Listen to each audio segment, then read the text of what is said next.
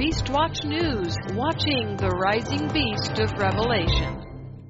There was an exponential increase in chaos in the Middle East, Israel, and the U.S. this week. The Middle East and North Africa have become a powder keg this week, and this time it doesn't center on Israel and the U.S.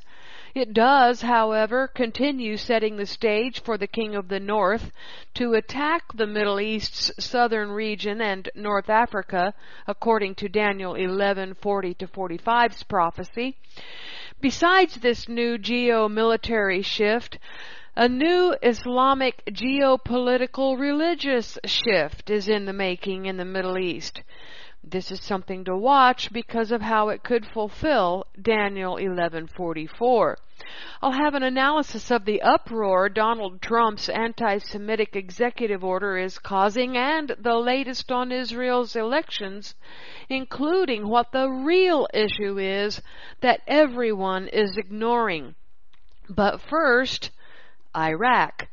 Trump just sent more troops into Iraq, a testimony to how much he doesn't want war in the Middle East.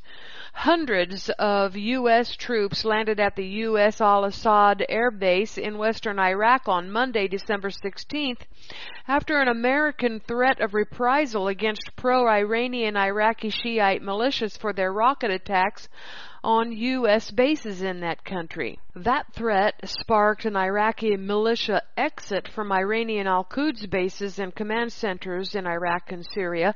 Among them, Debka Files military sources report the big Iranian military complex near the Syrian Iraqi border town of Abu Kamal. The Iraqi militiamen crossed into Iraq and scattered in the desert and dry river areas of the western Iraqi province of Anbar.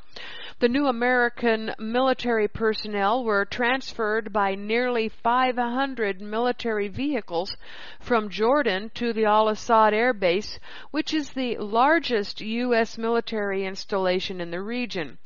It has come under repeated rocket attack and shelling.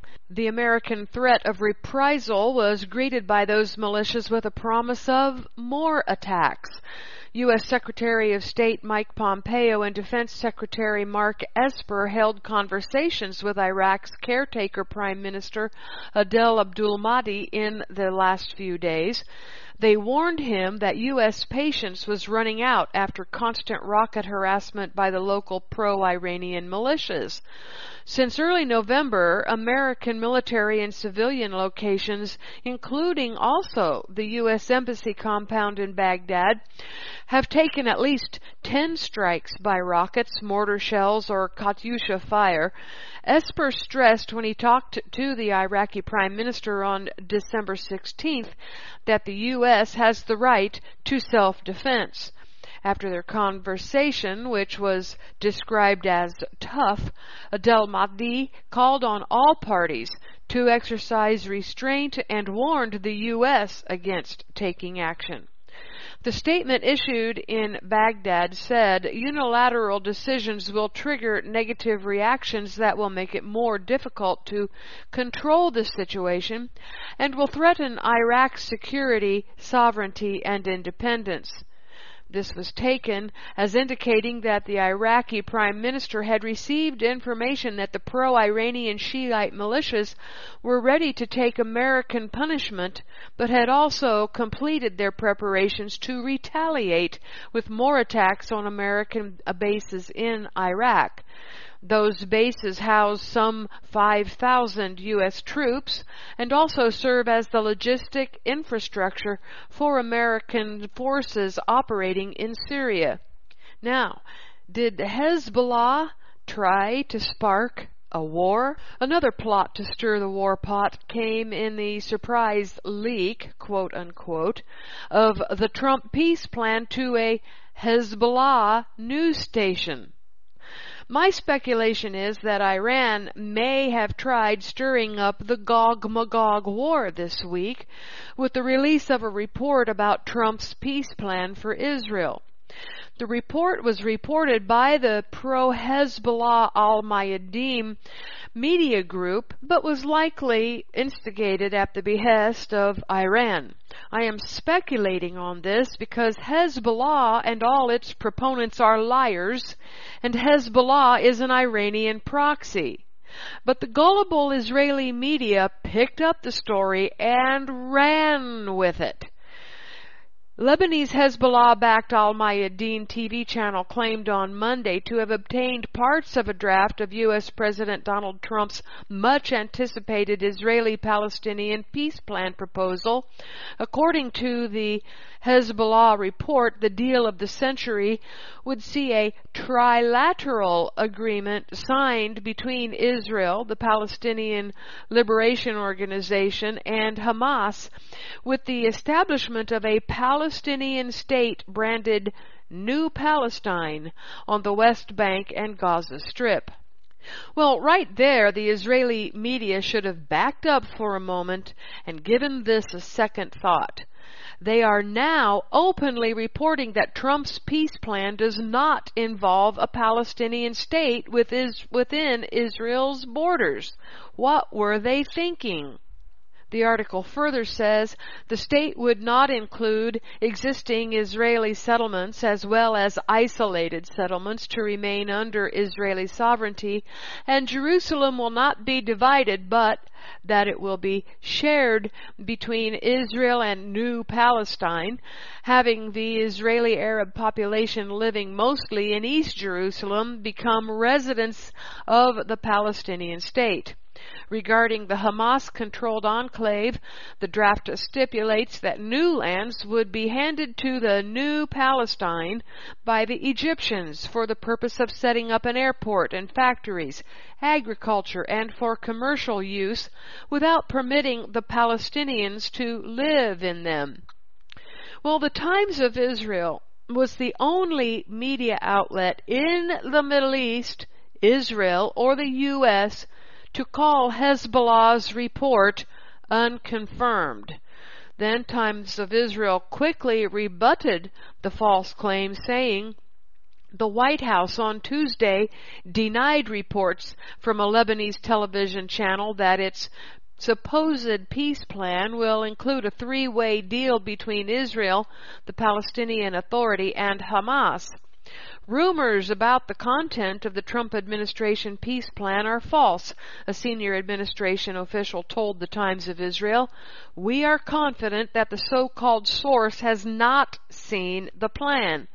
The report by the pro-Hezbollah al-Mayadeen features details that starkly contradict the limited information that Washington has released about the proposal and that stand at sharp odds with known U.S. and Israeli positions. Again, the Israeli news media should have known better. This nonsensical report could have sparked any number of protests to the point of chaos, which is what I think Iran wanted to do by using their proxy, Hezbollah. Furthermore, the report, which was widely covered in Hebrew language media Monday, said the United States would end its economic support for Israel if its government rejects the deal. It also said the plan provides for establishing a Palestinian state in Gaza and parts of the West Bank to be called New Palestine. Well, you know, this could have sparked Jewish protests. The settlement blocks in the West Bank would be annexed into Israel along with isolated settlements, the report claimed. The Jordan Valley would remain under Israeli control. Prime Minister Benjamin Netanyahu has in recent weeks said he has U.S. agreement to annex the Jordan Valley. Oh, here comes Jordan's army to protest. The same ending of support was said for the Palestinians, although the report claimed that if Hamas and Palestinian Islamic Jihad groups balk and the PLO accepts, it would distinguish between the Ramallah leadership and the terrorist groups, sparking Palestinian and Hamas protests and missile lobbing. The report further claimed that Saudi Arabia would become custodian of Temple Mount. More reason for Jordan's army, accompanied by masses of rock throwing Palestinians and missile lobbing Hamas, to descend on Jerusalem. Can you see how irresponsible media outlets could have caused a chaotic reaction instigated by Israel's enemy? If the media would just stop and think a moment. I received this information from friends, several friends, and just sat in my chair for a moment thinking. This is a Lebanese media outlet reporting this. How in the world would they have gotten this White House leak? If the White House were going to leak the information, why would they leak it to Hezbollah? Now, if I can think this through, why can't the Israeli media? They were playing into the liar's psyop. Think about this critically for a moment. Trump is trying to stay in control of the Middle East. A report like this could spark an uprising in any of the agitated populations the Palestinians, any group of Jewish settlers, Hamas, or perhaps Iran would use the report as an excuse to attack Israel to prevent there being an Israel to divide. One of my friends thought, and rightfully so, that the leak might have been perpetrated by the White House to be a distraction so people won't pay attention to some activities on Temple Mount to facilitate the building of the Jewish temple. It's a possibility. For the first time this week, though, the Jews held prayer service on Temple Mount while the Waqf looked the other way. Maybe they took my advice from Beastwatch News on November 7th, 2019, when I said the failure of the Waqf to see that preventing the Jews from praying on their holy mountain, that is in Judah's territory, is driving a backlash that will end up with the Jews in full control of Temple Mount so exactly what the Waqf doesn't want is exactly what the Waqf is going to get. And look, I'm being facetious now. However, Yahweh is in control of the volatile situation on Temple Mount in Jerusalem, Israel, and the Middle East. No matter how many ploys happen by Israel's enemies, it will all happen in Yahweh's timing. And now, another end times player, Turkey. Just put a fuse in the Middle East powder keg, and that fuse could be ready to be lit at any moment. From the hill, Turkey, Daniel 11:44's troublemaker for the new Shiite caliphate when it is established, is now involved in a swiftly worsening crisis prompted by a new stage in the Libyan civil war. Libya is mentioned in the King of the North's attack on Israel, Jordan, and Egypt. This attack will include Saudi Arabia, even though the scripture does not specifically mention that nation. This is because when the Shiite king of the north takes control of the newly formed caliphate, it will be necessary for the Shiites to control Mecca and Medina. Now, two weeks ago, Ankara and Tripoli, that's Turkey and Libya, signed an agreement delineating a maritime border because of disputes over Mediterranean gas and oil and created a military treaty between them. Until they created this new maritime agreement, few realized the two countries had such a maritime border because the Greek island of Crete was in the way. But, you see, Turkey does not regard islands as having economic exclusivity stretching up to 200 miles beyond territorial waters. Thus, Turkey thinks its maritime border stretches all the way to Tripoli. And Tripoli, Libya's capital, now shares this view.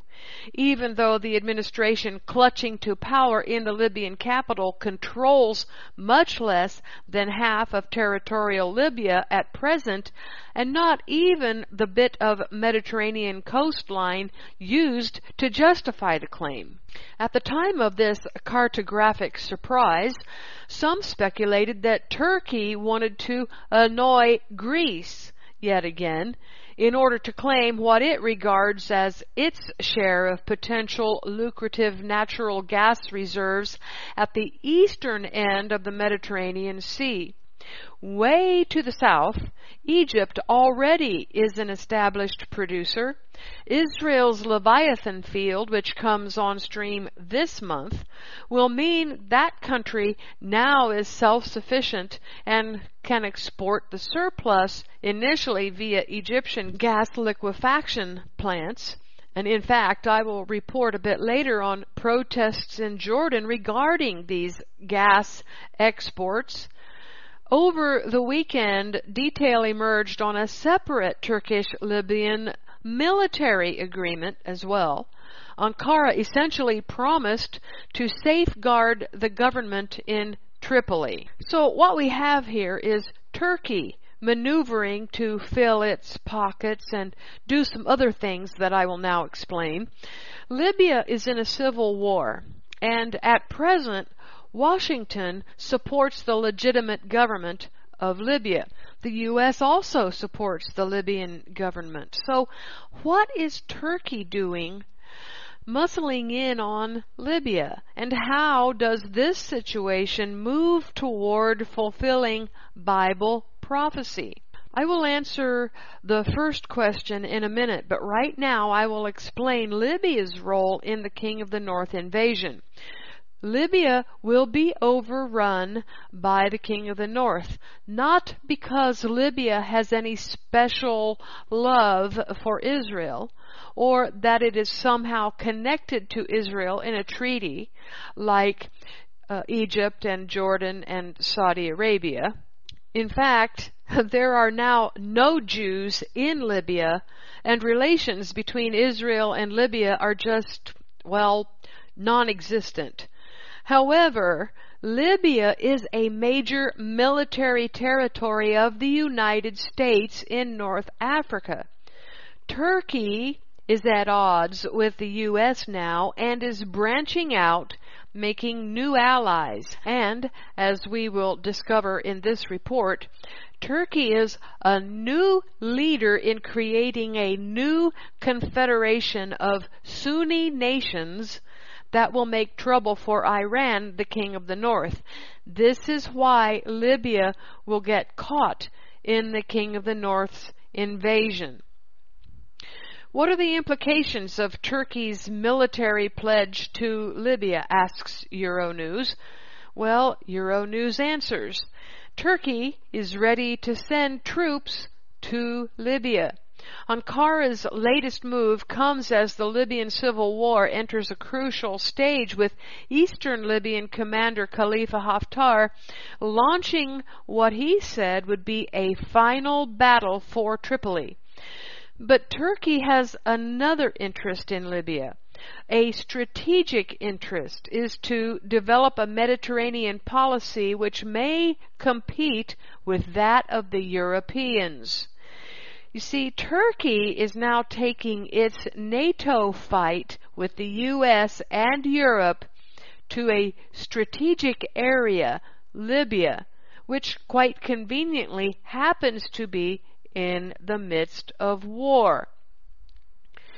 The how likely is a Turkish intervention?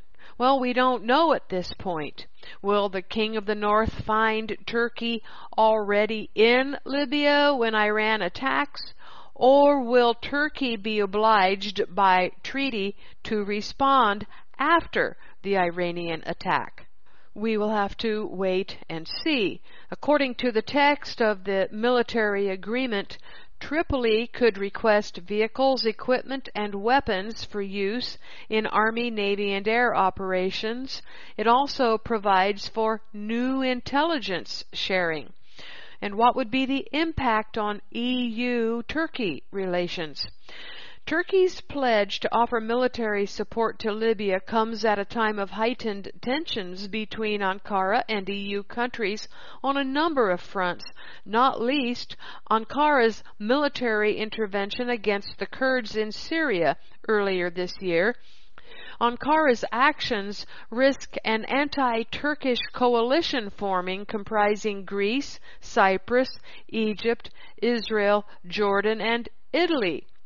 These countries came together under the umbrella of the Eastern Mediterranean Gas Forum, an outwardly energy related but ultimately military partnership from which Turkey was excluded. The natural gas reserves in the region are estimated to be around 122 trillion cubic meters in total. In the third Turkish foreign policy flashpoint with the U.S., Cavusoglu also said Turkey would not rescind its deal with Russia over the S-400 missile defense system. The U.S. Congress also angry about Turkish intervention in Syria has said the use of the S-400 defense system is incompatible with Turkey's membership of NATO and called for sanctions. Cavusoglu responded, sanctions and threatening language never work, but if sanctions are placed, Turkey has to reciprocate. The U.S. approved the sale of Patriot missiles last December in the hope that Turkey would tear up the deal for the rival Russian surface to air missiles, but the Russian deliveries went ahead and the U.S. said in August that its offer was off the table. The U.S. has started unwinding Turkey from their joint program to build F-35 fighters and has threatened it will not sell the jets to Ankara for fear the technology could be comprised by the proximity to Russian technicians servicing the S-400. In a sign of the deteriorating relations between Turkey and the U.S. Congress, if not the White House, the Senate on Thursday unanimously passed a resolution officially recognizing the Armenian genocide, joining the House in condemning the Ottoman Turkish mass slaughter of 1.5 million people early last century. Well, regardless of men's reasons for doing what they do, the truth is that, again, Yahweh is orchestrating all of this. What the military agreement between Turkey and Libya really means is that Libya will call on Turkey when Iran attacks it, and Turkey will be obliged to answer that call.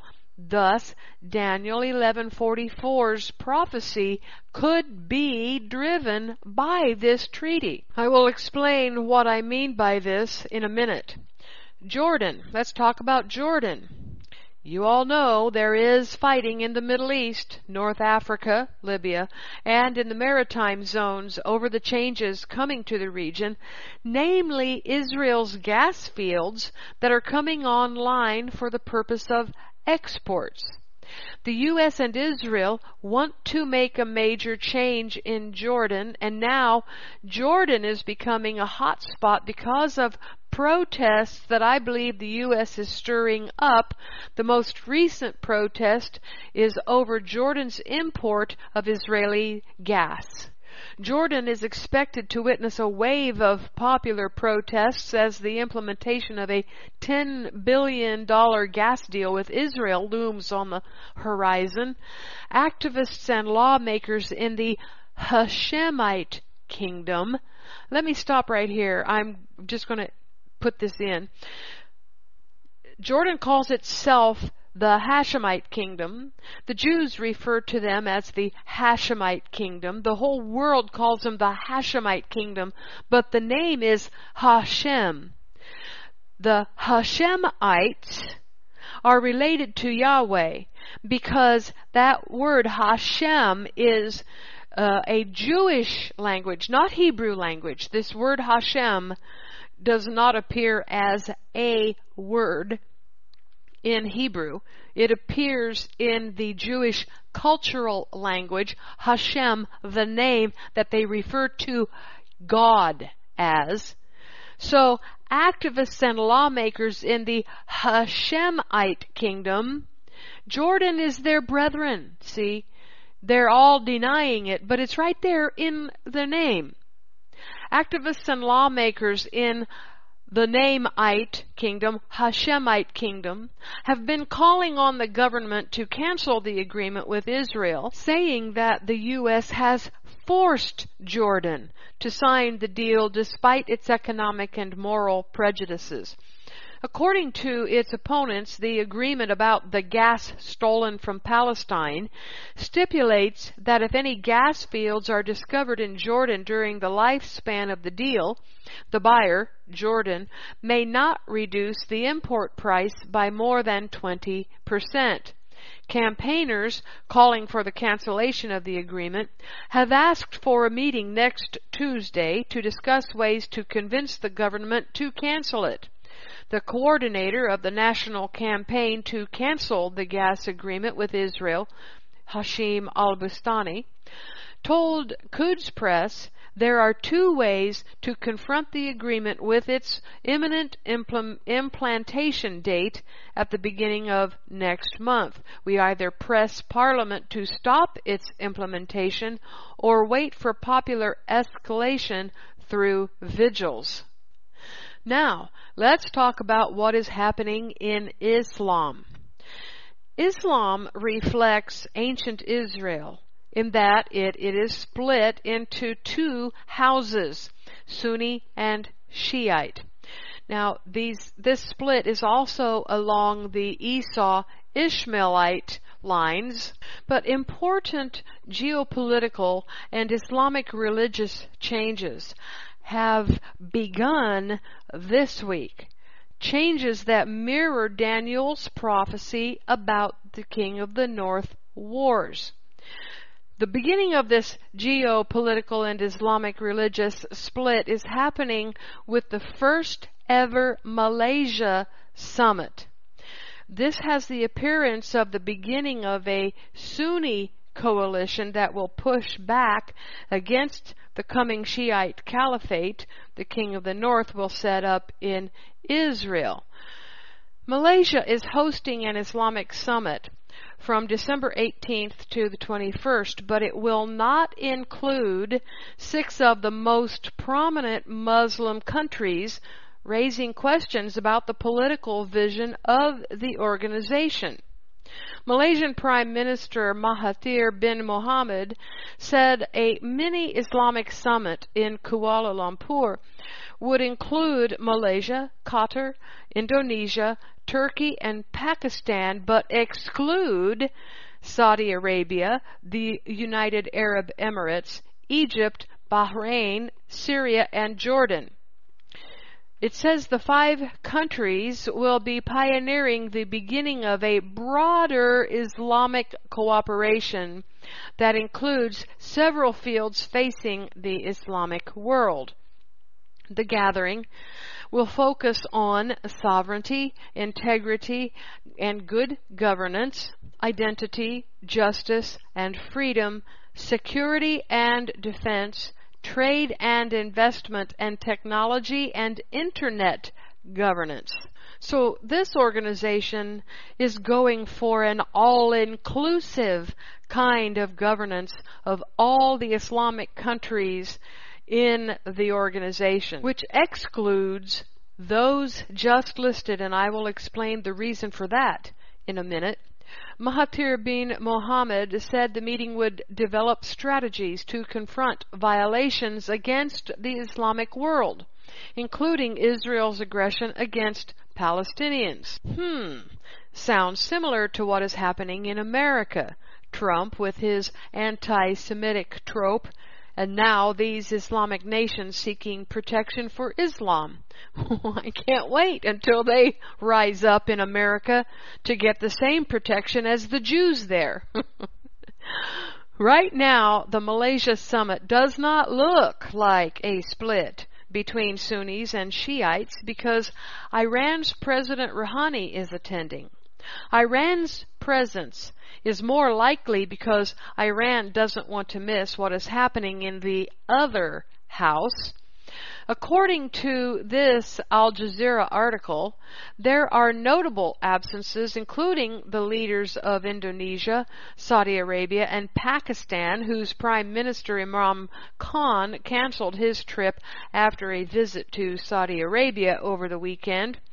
When asked about the absence of reasons behind Malaysia's decision not to invite Egypt, Saudi Arabia, the United Arab Emirates, Bahrain, Syria, and Jordan, Abdel Rahim Abdel Wahed, an Egyptian researcher on Malaysian political issues, said, Search for the Turkish, Qatari, and Muslim Brotherhood influence. As we shall see, his answer is disingenuous. That's not what this is about at all. Could the real reason be that even though Turkey is a supporter of the Muslim Brotherhood, it is not a supporter of Israel? Could it be that Israel and these Muslim countries' relations with Israel is the reason? All of these excluded nations, except Syria, have various kinds of ties to Israel.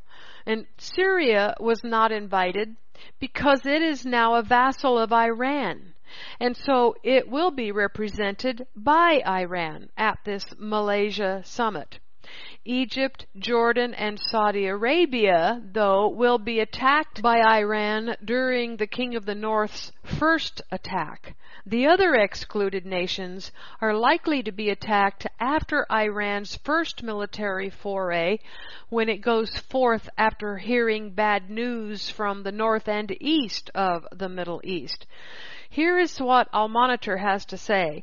Malaysia's Upstart Summit is causing controversy over its exclusivity mainly because Iran was invited but its arch rival Saudi Arabia was not.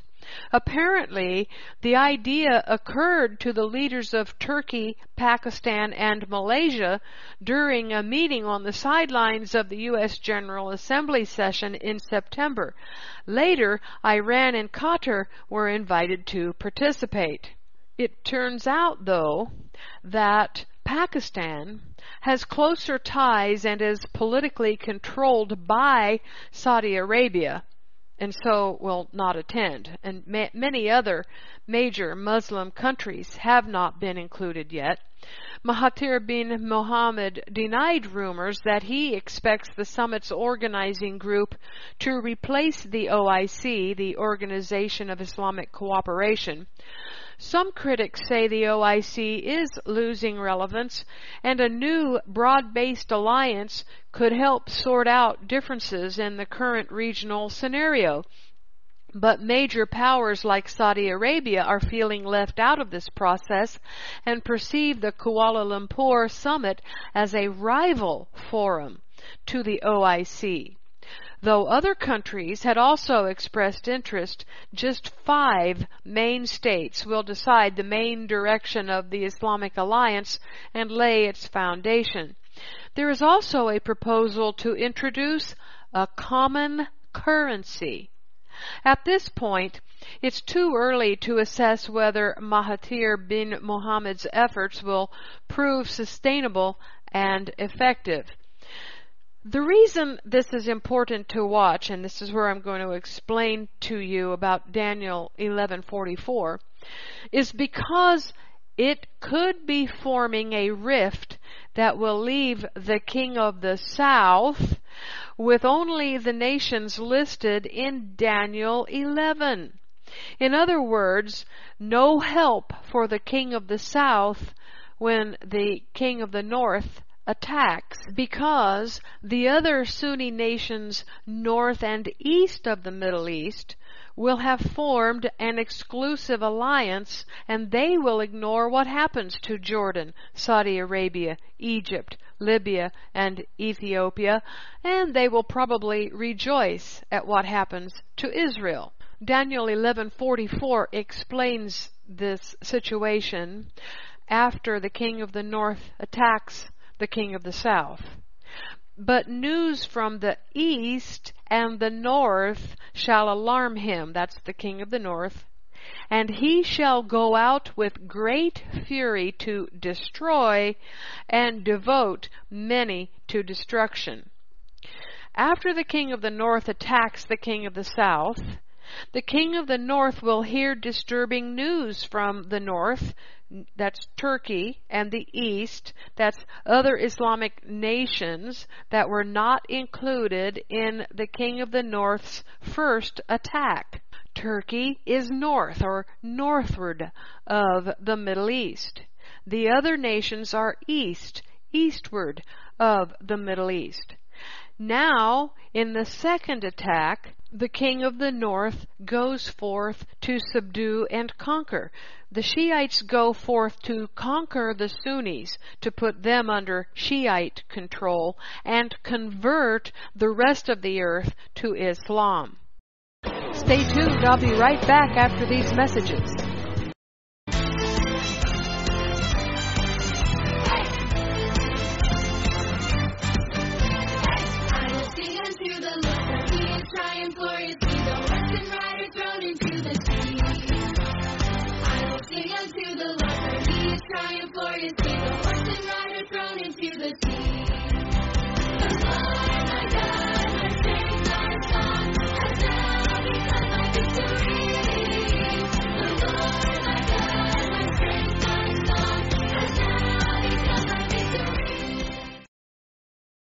Thank you for listening to the Jerusalem Report on Beastwatch News. Full news coverage with a Hebraic perspective of the headlines fulfilling Bible prophecy. Remember to financially and prayerfully support Beastwatch News for keeping you up to date.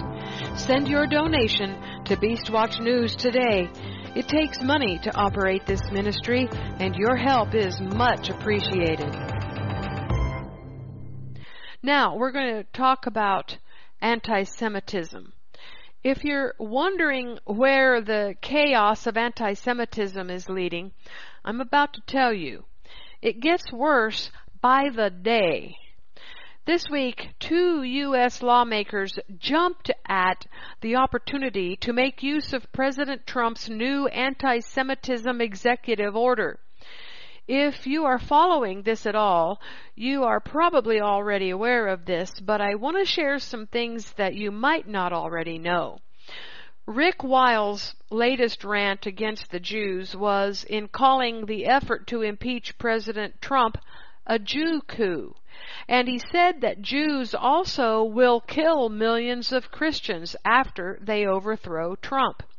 Well, YouTube removed the video of Wiles claiming the effort to impeach Donald Trump is a Jew coup, but his channel remains online. The two U.S. lawmakers who jumped on Rick Wiles are Representatives Ted Deutch of Florida and Elaine Luria of Virginia.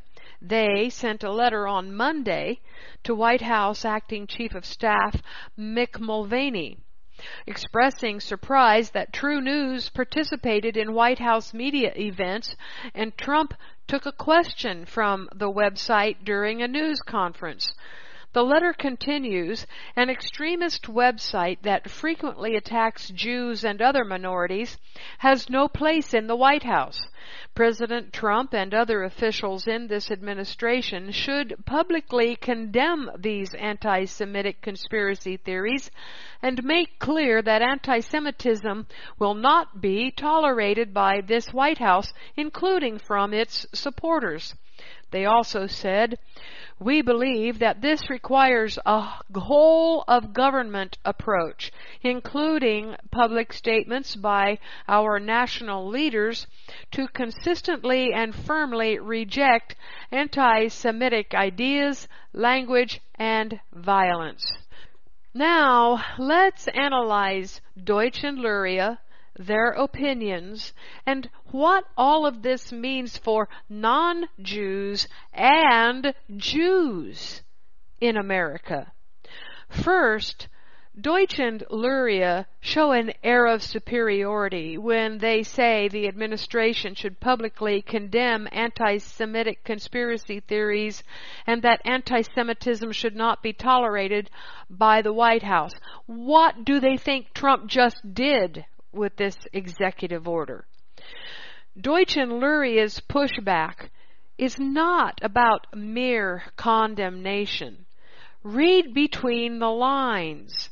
They are pushing for more than what Trump's executive order provided. I believe this is a veiled request for harsher punishment for alleged anti Semites. Second, what are they going to do to representatives like Andrea Ocasio Cortez, Ilhan Omar, Ayanna Pressley, and Rashida Tlaib? Will Deutch and Luria and others censor them, punish them? Did you know that Elaine Luria may be a descendant or relative of Rabbi Isaac Luria, who lived from 1534 to 1572, whose written works on Kabbalah is the basis of modern Kabbalism? Chabad is a Kabbalist movement harking back to Isaac Luria. Well, Elaine Luria is not a Chabadist. She is a Reform Jew, one of those that we're going to find out later the Jews say are fake Jews if they disagree with Israel. I can't find anything that links her to Isaac Luria except that rarity of the name, which hints to me the connection. And now she is in a position to push Judaism's Lashon Hara agenda. And who is Ted Deutch? Well, he also is a Jewish congressman member of the United States House of Representatives for Florida's 22nd Congressional District. Ted and Elaine very much dislike Rick Wiles of TruNews. But I wonder what they want to do to other Jews who disagree with them. You see, Anti-Semitism is all about everybody must agree with a Jew, the Jews, the state of Israel, and Judaism. The anti-Semitism definition they're using includes anyone who disagrees with a Jew, the Jews, the state of Israel, and Judaism. Anti-Semitism is nothing more than the repackaged Jewish Lashon Hara law, and Rick Wiles is now being subjected to Judaism's Lashon Hara law, the very Jewish law that justified the Jews killing all the prophets. And Yeshua sent to Jerusalem to get them to repent and return to the Father. Unfortunately, Rick uses name calling, which is forbidden as Yana in the commandments. But don't confuse what Yahweh says in the commandments with Lashon Hara, because Lashon Hara does not appear anywhere in Scripture. It is a made up Jewish cultural tenet, not a law from Yahweh. He has commandments that tell us how we are to speak to each other. These are what we should be following because they allow for righteous people calling unrighteous people to repentance. Lashon Hara, today's anti-Semitism, won't put up with that. It would be to Rick's advantage if he would stop name calling but he is correct in saying Judaism allows for killing Christians. Judaism's laws allow for killing idolaters, and Christians are idolaters, according to Judaism. One of the reasons there is such a push in Judaism to turn people into Noahides is because Judaism's authority does not necessarily extend beyond the Noahides. Noahidism is a subset of Judaism. one must be part of Judaism to suffer the punishments available to punishers. Those who refuse to convert to Judaism or Noahidism are not covered under Jewish law, but Trump has, with this executive order, subjected Americans to Jewish law, hasn't he? Jews don't dislike Christians because they observe pagan rituals like Christmas and Easter, which are idolatrous, but because we believe Yeshua is the Messiah and that he is God in the flesh. As I said last week, Trump has now destroyed free speech in America and has raised Judaism to a level of protection not afforded to Christianity or Islam, and he has subjected or subjugated rather Americans under Jewish law in effect, making all Americans Noahides, if not in principle, then in practice. There was no need for Trump's executive order because Jews already had the same protections as everyone else under U.S. discrimination laws, which includes protections for religion in schools and the workplace in the Civil Rights Act of 1964 and Title VII. But it doesn't stop there anti-Semitism is being labeled on Jews who disagree with the Israeli state. In this Beastwatch News article of September 12, 2019, I asked the question, can a Jew be an anti-Semite? And I answered it in that article. I revealed that Health Minister Yaakov Litzman had said Benny Gantz and Yair Lapid of the Blue and White Party are now infected with the same disease. What was that disease? Well, Litzman said Lapid was infected with anti-Semitism. Who was Trump talking about a few weeks ago when he said there are Jews who don't love Israel enough? Well, he was talking about Jews who disagree with the Jewish state. The implication was that Jews who didn't vote for him don't love Israel. In Trump's mind, he is Israel. He wants to be the king of Israel. And if not king, then prime minister. Without understanding what he is doing because of his hubris and hunger for dominance, Trump is actually doing harm to Jews in America. The Washington Post article that I have here addresses that. It says the vast majority of Jews in the United States do not see themselves as a separate nationality or race. In most polls, they describe their Jewishness as a cultural or religious identity or simply as a matter of heritage while their nationality is American the accusation that Jews have not been devoted to the countries in which they live, but rather have different national loyalties, is an age old anti Semitic trope. It was often used to deny Jews full rights and privileges in their respective countries of residence and opens up a question of Jewish belonging that the United States has not seen before a scary proposition for American Jews, so says this article. Trump does not realize that his executive order actually implies that Jews are now a separate nationality within the American nation. Trump is caught in the Israel is a Jewish state trap, but doesn't know or understand it.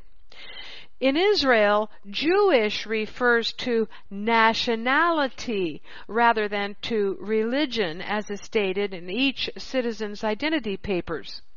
This was confirmed in 2018 when the Knesset ratified the Basic Law of Israel as the nation state of the Jewish people. The decision of who is a Jew with several times brought or was several times brought before the Israeli Supreme Court as it is a question of far-reaching legal consequences. Every Jew has the automatic right to immigrate to Israel. The Jewish state's Supreme Court's ruling makes all Jews everywhere a part of the Jewish state. Thus, it was the house of Judah's disobedience to Yahweh that has caused this conundrum because they separate themselves from everyone else on earth, including all the other Israelites who have a right to the land and Abraham's inheritance. It is important to take measures to protect Jewish students from anti-Semitism on campus, but not at the price of classifying Jews as a nationality within the United States. This contradicts the feelings of most American Jews and opens up a dangerous discussion that really never existed in this country before now in the end, in the name of protecting Jews from anti-Semitism, such a maneuver might lay the groundwork for a much more serious anti-Semitic threat. Could Jew to Jew anti-Semitism be one form this new threat will take? Back to the question, can a Jew be an anti-Semite let's look at what some Jews are saying about other Jews this week. Here is in IsraPundit's Jewish news website with a recent report about fake Jews. You know, Jews who try to harm Israel and the Jewish people by Michael Wise, PhD. No, I've never heard of him, but he sure thinks he's somebody. Listen to what he says. We brand Jews, these Jewish people, as fake Jews. Now those are his, the author's capital letters, not mine. I mean, he is screaming mad, eh? They advocate boycott, divestment, sanctions against Israel, BDS, and vilify Israel as a genocidal apartheid state, occupier, and violator of human rights many fake Jews deny their Jewish parentage and go out of their way to hurt the Jewish people. They malign Israel and mislead many uninformed people. These Jews provide legitimacy to the assault against Israel. Not surprisingly, U.S. President Donald Trump says some American Jews don't love Israel enough. The opinion of Michael Wise is that being Jewish is more than religion. It is nationality. He is upholding Trump's sentiment, and Wise accuses Jews who disagree with their own nationality as traitors to the state of Israel. Treason. He is accusing them of treason. Continue listening. I'm going to quote him exactly saying that. Health Minister Yaakov Litzman, who I quoted in the Beastwatch News September 12, 2019 article, and Michael L. Wise in this is Pundit article, are making worse accusations than Rick Wiles. Now, Michael Wise launches into an area that we all know to avoid Kabbalah. Yes, he's a Kabbalist. He says, according to Kabbalistic thought, in every generation, fake Jews, Erev Rav, he says, cause many of the problems affecting the Jewish people. A daily prayer is said every day for such Jews. May the slanderous internal enemies have no hope. Now there's mercy for you. Don't call them to repentance. Don't let them change their minds and come to Yahweh. Let them suffer no hope.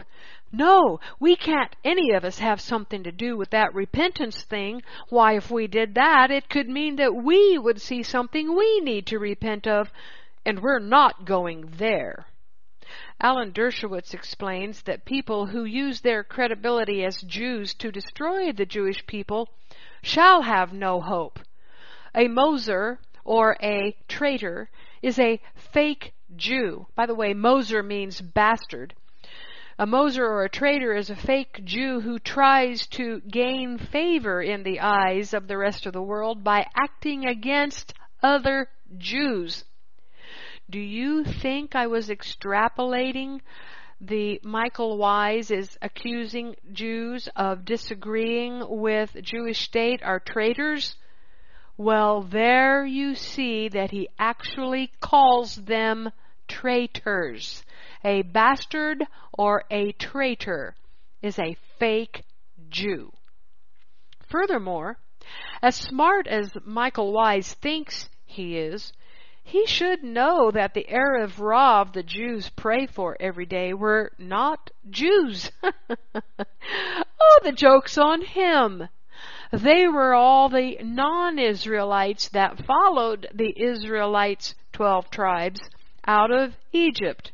Now there were people from the tribe of Judah, but they were not yet known as Jews. You see, false accusations are built on false premises that come from rejecting the truth of the law of Moses. If the Jews were not so rebellious that they can actually believe that rabbis decree and God obeys, this would not be happening. The Jews that despise other Jews who disagree with them are most often from Chabad. Almost all Chabad Jews would agree with Chabad proponent President Trump that reform, conservative, messianic, and secular Jews have no place in Israel if they disagree with Israel's policies, including that Israel is now a religious state but sometimes a reform or other sectarian Jew slips through to agree with the Chabad Kabbalists like Ted Deutch and Elaine Luria do. But now, Trump's anti-Semitic battle cry is spreading across the pond to Britain.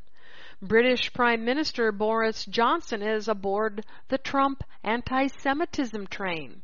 PM Johnson is going to make good on the conservative promise to ban BDS attempts by any UK governmental office, his special envoy for post-Holocaust issues said in Jerusalem on Sunday.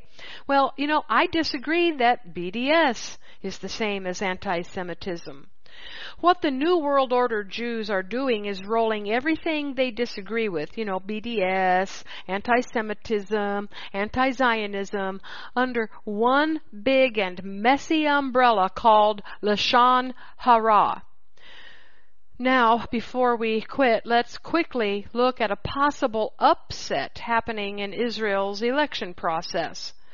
The Knesset dissolved itself again Likud will hold its primary on December 26th, and Israel is officially headed into a third round of elections. But Netanyahu now has a party rival, Gideon Saar. Saar, according to Times of Israel, has cast himself in the role of savior of right.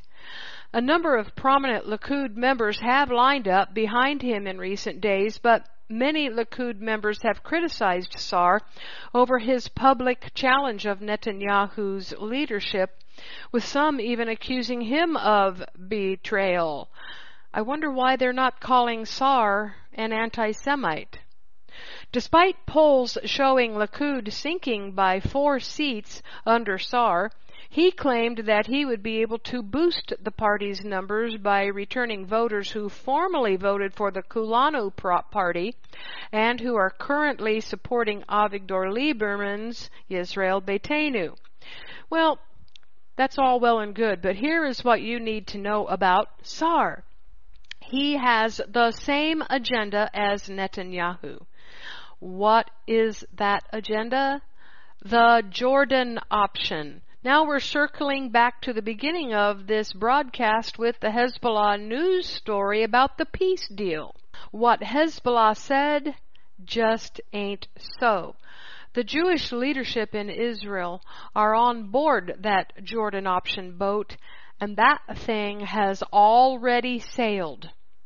Saar said that the solution needs to be an autonomous Palestinian entity linked together in a federation with Jordan, just like last week's Uri Banks.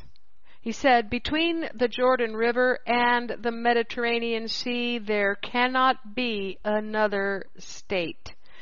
Well, but Saar went on to attack Netanyahu for endless concessions for helping perpetuate the idea that a Palestinian state is the only way to achieve peace. Now, Saar knows better. Saar knows that Trump and Netanyahu are not looking at a two-state solution any longer.